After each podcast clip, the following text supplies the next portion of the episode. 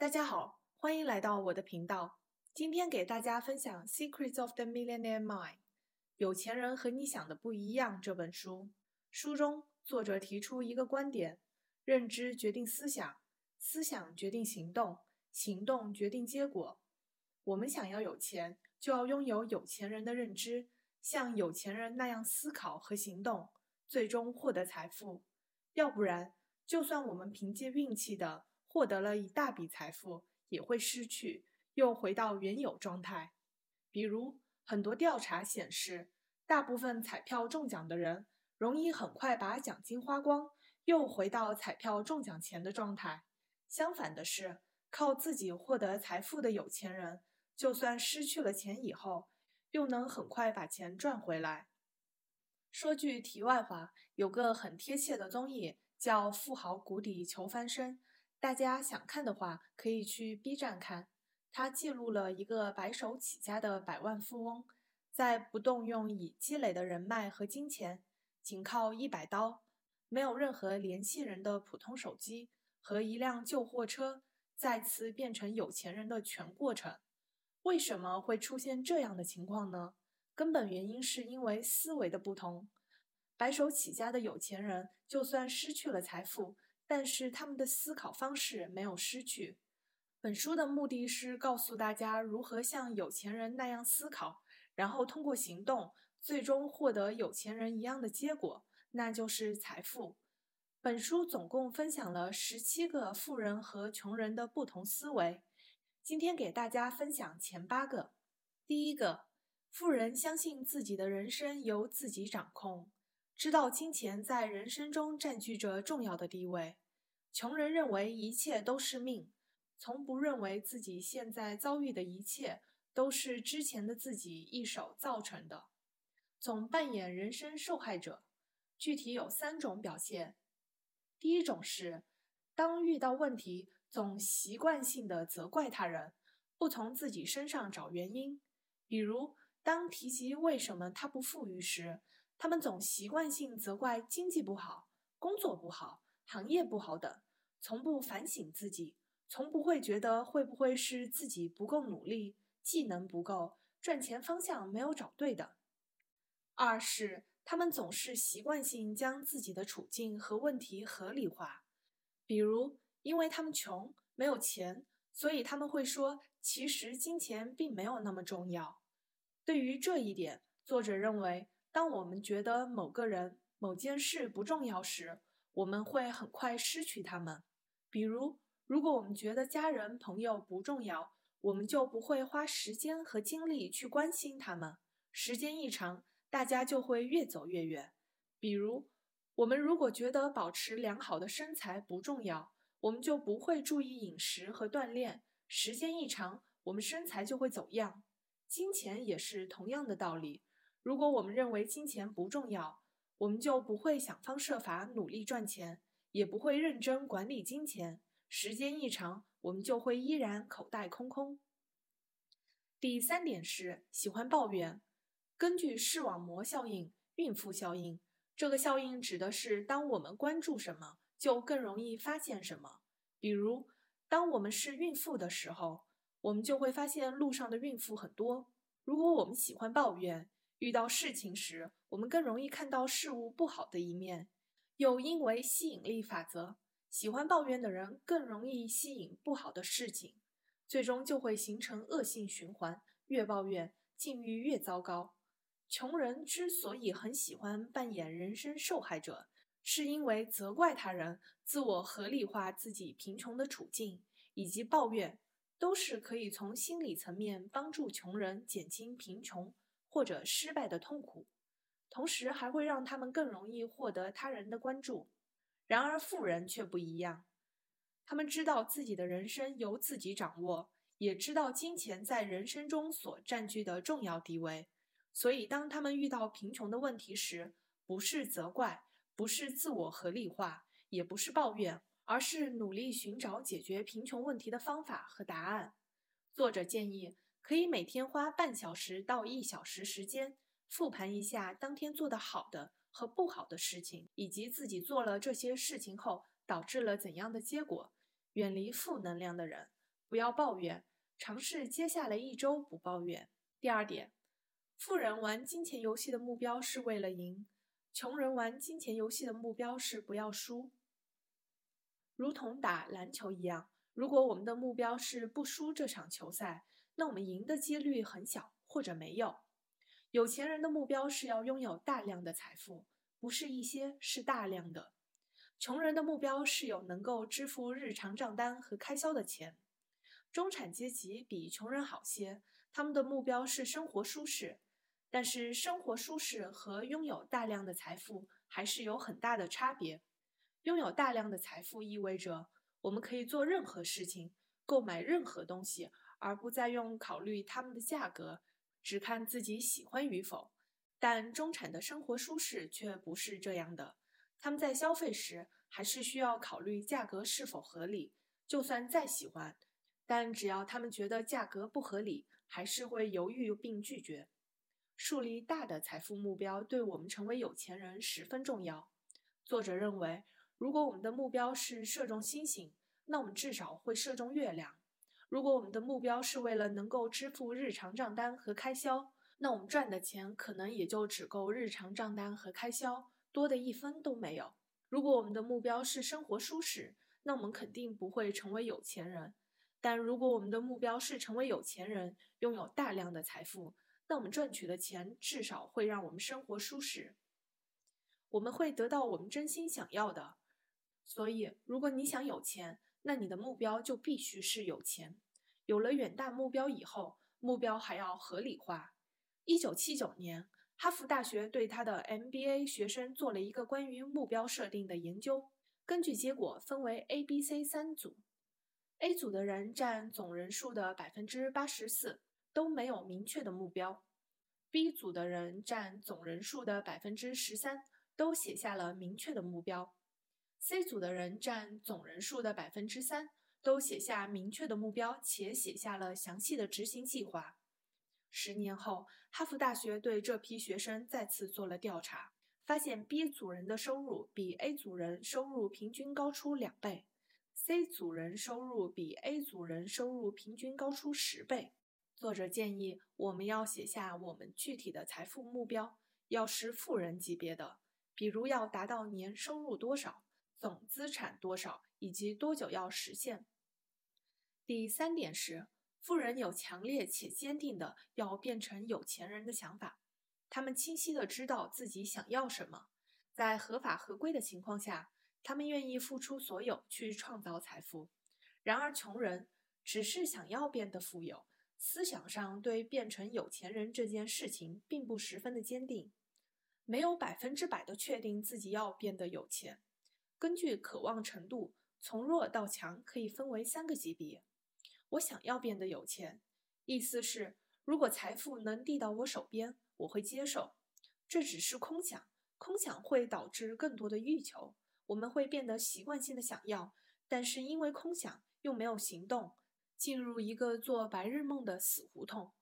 我选择变得富有，这种比上一种渴望程度强烈一些，意思是。决定要去为了富有而做出努力了，能够承担一定的付出去换取对应的回报了。但是这种还不够，因为可能被其他更大的想要转移了注意力，中途放弃。我必须富有，意思是愿意付出所有，不给自己任何退路，抱着永不放弃的态度，愿意做任何事，并持续足够长的时间，直到成功。作者认为。富有需要专注、勇气、知识、百分之百的努力、永不放弃的态度、有钱人的思维，以及自己一定要有钱且肯定会有钱的信念。只要信念足够强烈和坚定，世界都会帮你。根据目的性的力量，人们总是会获得自己内心深处想要的东西，而不是口头上说的。作者建议。我们可以写清楚为什么我们觉得有钱对我们来说很重要，然后给信任的人说：“我一定要变成有钱人，并下定决心开始行动。”第四点是，富人格局高，穷人格局低，只看到眼前的事物。作者在文中提到了收入定律，指的是我们给社会提供了多少价值，就会赚取多少钱。这个价值由需求、供应、质量和数量决定。其中，数量指的是影响了多少人，它是具有杠杆效应的。这让我想起了《百万富翁快车道》这本书提到的：影响的人越多，赚的钱就越多，精神世界也会越充实和满足。企业家之所以能够赚取那么多钱，因为他们是问题解决者。给社会解决问题，带去价值。每个人生来都有独特天赋，成功或者变得富有的关键就是用自己独特的天赋去影响他人，为他人带去价值。作者建议我们可以写下自己的天赋或者擅长的事物，在哪儿可以运用它，如何通过天赋和杠杆帮助更多人，给更多人带去价值。比如我喜欢的 YouTuber 老高与小莫。老高很喜欢，也很擅长给小莫讲睡前故事。当他发现他每次给小莫讲故事，小莫都听得津津有味，他就把每个故事都录成视频，上传到 YouTube 频道上。通过网络和在趣味故事中穿插一些能助人成长的道理和方法，将知识传递给全世界所有人。比如 YouTuber 阿里，他就很喜欢阅读。很喜欢关于自我成长方面的书籍。当他通过阅读知道每个人都渴望成长和进步以后，他就把他阅读书籍总结下来，做成视频分享在 YouTube 上面，运用网络这个能够连接全世界所有人的杠杆，为全世界的人带去价值。第五点是：富人关注机遇，穷人关注障碍。根据孕妇效应，你关注什么，就越容易找到什么。富人专注各式各样的赚钱机会，他们就更容易找到赚钱机会，而且他们也愿意冒风险。当看到赚钱机会后，他们会去调查了解这个赚钱机会的具体情况，评估自身能力是否能让这个风险处于可控范围内，评估是否值得投入时间、精力、金钱去抓住这个机会。如果觉得风险可控，回报值得。他们就会立刻行动，然后在行动中慢慢的解决遇到的问题，慢慢的进行改进。很多人会提及运气，运气在财富中确实会有作用，但关键问题是要行动。只有当你开始做了，才可能会有运气的产生。什么都不做，天上掉馅儿饼的几率很小。而且当我们开始行动后，无论是因为运气还是努力。还是什么其他原因，只要结果是我们想要的富有就行了。穷人关注障碍，就算遇到一些好的赚钱机会或者想法时，他们的第一反应就是看这个机会或者想法的障碍和潜在风险，总是想全部弄清楚，确保一点风险都没有以后再开始行动。所以他们永远在准备着，一直没有开始行动。没有行动，就永远不会有收获，所以穷人也就一直穷困着。作者建议专注自己想要的，如果想富有，就关注各种赚钱机会。当找到了赚钱机会，就认真评估和分析它。如果风险可控，回报值得，就立马开始行动。在行动实施过程中，逐步完善和改进。第六点是。富人欣赏其他有钱人和成功人士，穷人讨厌有钱人和成功人士。穷人之所以讨厌有钱人和成功人士，是因为穷人觉得有钱人和成功人士都很贪婪。他们之所以贫困，就是因为有钱人和成功人士把财富瓜分了。同时，他们也很羡慕这些有钱人和成功人士，羡慕他们能做任何他们想做的事情。购买任何他们想买的东西，过任何他们想过的日子。时间一长，羡慕就慢慢转化为嫉妒，最后变成憎恨。然而事实却是，穷生奸计，富长良心。富人并没有穷人想的那么贪婪，反而教养很好，很和善，很愿意帮助他人。作者认为，一个人的想法从来没有好与坏、对与错之分。当将这些想法付诸在行动中时，就会对我们的成功和快乐产生一定的影响。作者建议要保持良好的心态，不要嫉妒，不要仇恨，要学会欣赏和祝福那些我们想成为的人。当想要嫉妒的时候，可以尝试问问自己，是否愿意和那个我们嫉妒的人交换整个人生，包括对方面临的所有不好的事情。同时，在生活中，当想法是负面的时候，要及时把它转为正面的，做一个值得信赖的、积极正向的、会真心祝福他人成功的人。第七点是，富人喜欢和积极正向的人。或者成功的人相处，穷人喜欢和负能量的人或者失败者相处。作者认为，穷人之所以不和有钱人或者成功人士相处，是因为舒适度或者叫配得感。他们要么害怕被有钱人或者成功人士拒绝，要么就是感觉和有钱人和成功人士不属于一类人。为了保护他们的自尊心，就变成了批判有钱人和成功人士。作者说了一个他曾经经历过的有趣故事。他之前在一个活动中，有人问他可不可以摸下你，我从来没有摸过千万富翁。当时作者礼貌并微笑地同意了，但内心却在说：“大家都一样，我们没什么不同。”作者建议，如果我们想要变得有钱，就要改变思想，要从内心深处了解到人和人都一样，无论贫穷富有。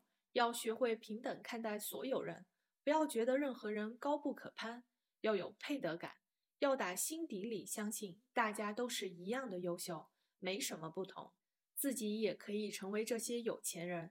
不要想着触碰千万富翁，要去成为千万富翁。不要嘲笑有钱人，远离有钱人，或者觉得他们高不可攀。要从内心深处意识到，大家都是一样的。要主动去了解有钱人，模仿他们的思维方式和行为，最终成为一个有钱人。作者认为，近朱者赤，近墨者黑。最快和最容易致富的方法就是多和有钱人相处，向他们学习，学习他们的认知和思想，按照他们的行为来做事。根据认知决定思想，思想决定行动，行动决定结果。我们最终获得的结果也会一样，那就是富裕。调查也显示，大部分人的收入是周边亲密朋友的平均收入。此外，作者建议不要管周边人怎么样，自己要做一个高能量的人。当身处负能量周围时，要守护好自己的正能量，不要被影响，也不要烦躁。要知道，这种情况其实是对自己的考验和测试。如果我们坚守住了自己的正能量，自己就会变得更加强大。这时也是在反面警示我们，不要让自己成为身边这些负能量的人群。但如果周边负能量太大，以致很严重的影响到了我们，让我们不能成长，甚至于被同化，那要仔细考虑下自己想成为怎样的人，想过怎样的人生。想通后就要果断的离开。作者认为。人的能量是有传染性的，要么影响他人，要么被他人所影响。所以，他喜欢和成功的、正向积极的人相处，不会和负能量、行为不端、喜欢在背后八卦或者重伤别人的人相处。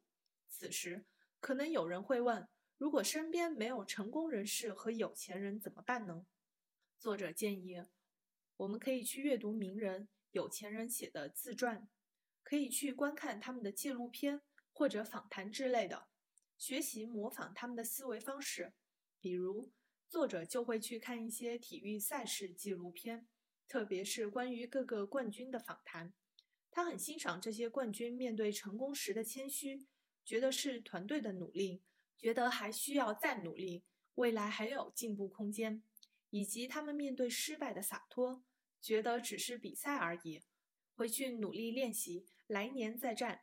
作者认为，我们可以从这些体育赛事冠军等成功人士的访谈中学到很多东西。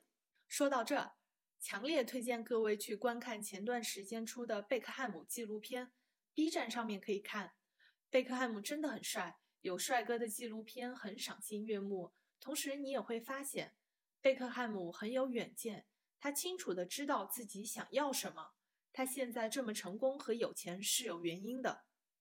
当他跨界接拍很多时尚广告的时候，就知道踢足球是吃青春饭，不能踢一辈子的，还是要扩展多个收入来源。